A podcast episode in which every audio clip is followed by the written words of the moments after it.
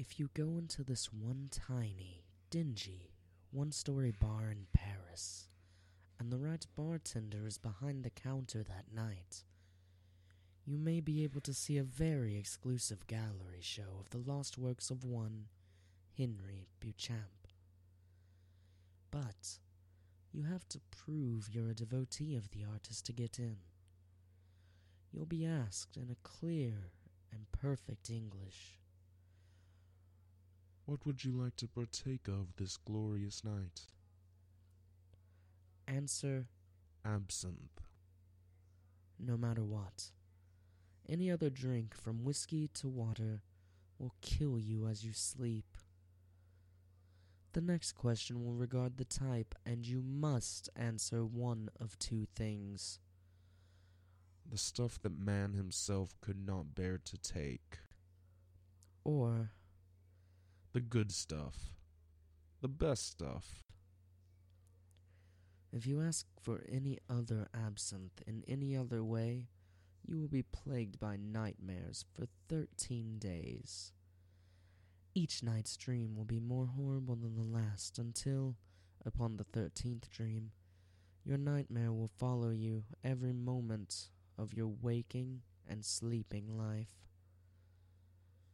Don't try and cheat the barkeep, the door locked behind you.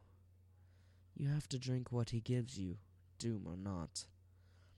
That such a powerful man granted you audience should be enough.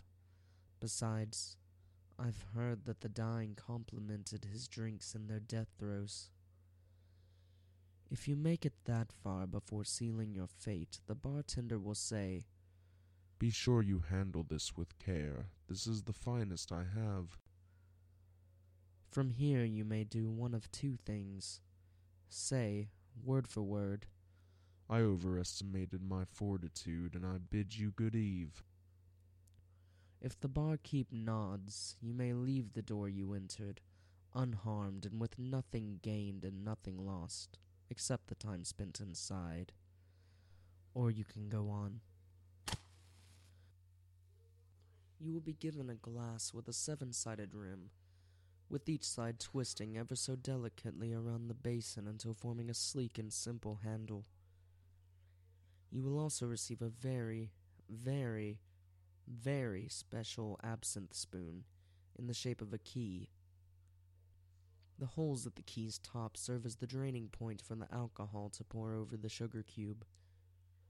And of course, an unmarked bottle, stripped long ago of its label, scraps of paper sticking to its sides, covered in the rot of decades past. The spoon is completely flat, but has two distinct sides, one with a groove along the shaft of the key, and one without. Turn the shaft down, so its groove will be face down. If you attempt this face up, your absinthe will taste foul, your nose will burn, and your eyes will shrivel in their sockets with unspeakable horrors not of this world. Now, if your spoon is the right way up, begin preparing the absinthe as one would. Put the sugar on the spoon, and pour the alcohol over so it gains its color and special qualities. Say, "Cheers," to your friend, the barkeep, and bottoms up. If you don't, the absinthe will burn every innard it touches with the power and pain of sulfuric acid. If you've done it right, the already dim lights will go off, and darkness will consume the bar. Don't be afraid. The darkness is the cue that you've been approved for the exhibit. Wait out the darkness, and keep silent as the dead, lest the bartender decide to make you so. Eventually, not too long, 2 to 3 minutes, a green floodlight will shine brightly on a door on the far wall of the bar. The bar will be bathed in green, and not just from the floodlight. Little luminescent spheres will gently drift through the room, and the barkeep will no longer be there, nor any other unassuming patron inside before. There's no danger by this point. Consider it a safe point. If you didn't finish the absinthe, you don't have to, but you might need the alcohol. Either way, take the spoon and put it in the keyhole of the greenlit portal's doorknob. It will fit perfectly, and reach the end of the keyhole with a resounding click. Inside is a small elevator, with the most beautiful woman any mortal eyes can imagine, bathed in the green glow in just such an angle that the light refracts beyond her into the shape of wings. The green fairy herself will ask you, "Going up?" And considering all the trouble you went through, it would only make sense to say yes. Now, you have one more hurdle to clear.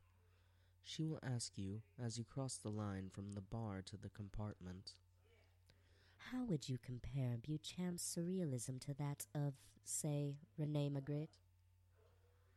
For your reply, you must say, "I've come to see more than art tonight."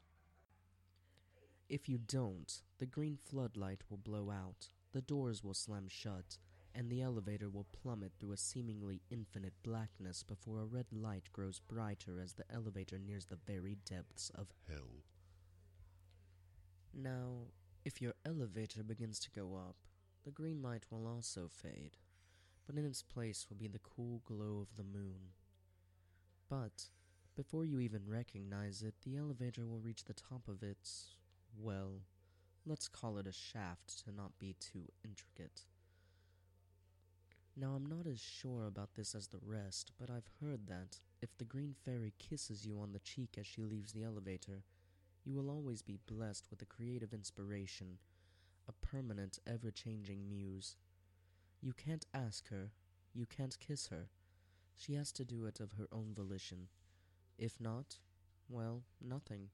But no reason to do it anyway, and anger the woman who is responsible for keeping the Beauchamp painting safe for so many years. You will enter, from the elevator, a turn-of-the-century parlor with a large poster of Henri Beauchamp on the left side of the opposite wall. On the right is a door. Taking the time to read the poster is a fairly good idea, as it explains the very significance of Monsieur Beauchamp. You see, he was a struggling surrealist in the 1920s, always making art to try to be free of all premeditation, and managed to do so.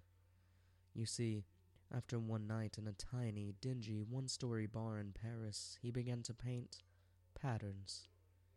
First it was geometric patterns, then complete fractals, then images that would be in the newspaper the next day, then next week, then from 50 years ago, 100 years in the future, 200 years in the past. Then, on his last night of life, he kidnapped 3 young girls from their homes at night, murdered them, and painted his finest masterpieces in reds and yellows with the blood and bile of virgins. He committed suicide immediately after painting exactly 13 of these. These are behind the door. The first 6, from the left, show, from left to right, the genesis of the universe, the only true visage of God as viewable to the eyes of man, the true image of Jesus Christ, the sprawling clouds of heaven, every pope from the first to faces not yet recognizable, and a portrait of Jesus' appearance in his second coming. The other 6, on the right, show, from right to left, the cataclysm of the universe, the only true visage of Satan as viewable to the eyes of man, the true image of Judas, the sprawling flames of hell, every human-embodied demon from the first to faces yet recognizable, and a portrait of the Antichrist in his second coming. Now, 6 and 6 makes 12, but what of the 13th? This 13th painting is turned around on its wall pin, the image facing the wall. The space around it is roped up at a very wide diameter, and under the flipped image is a sign, in 3 languages. The top is in the scriptures of the Seraphim, the bottom in the runes of the highest demonic orders, and in the middle, in Roman letters, "Do not touch." Now, like the kiss, I can't say this part with as much certainty, but all the same, I heard that somehow, as he died, Beauchamp flayed his skin, his organs, his very soul, into some sort of collage. How he took his dead body and created such a horrific masterpiece, I could never say, nor would I ever dare to. So, if you make it, maybe you can flip the canvas over and tell me sometime. You can tell me about it over a drink.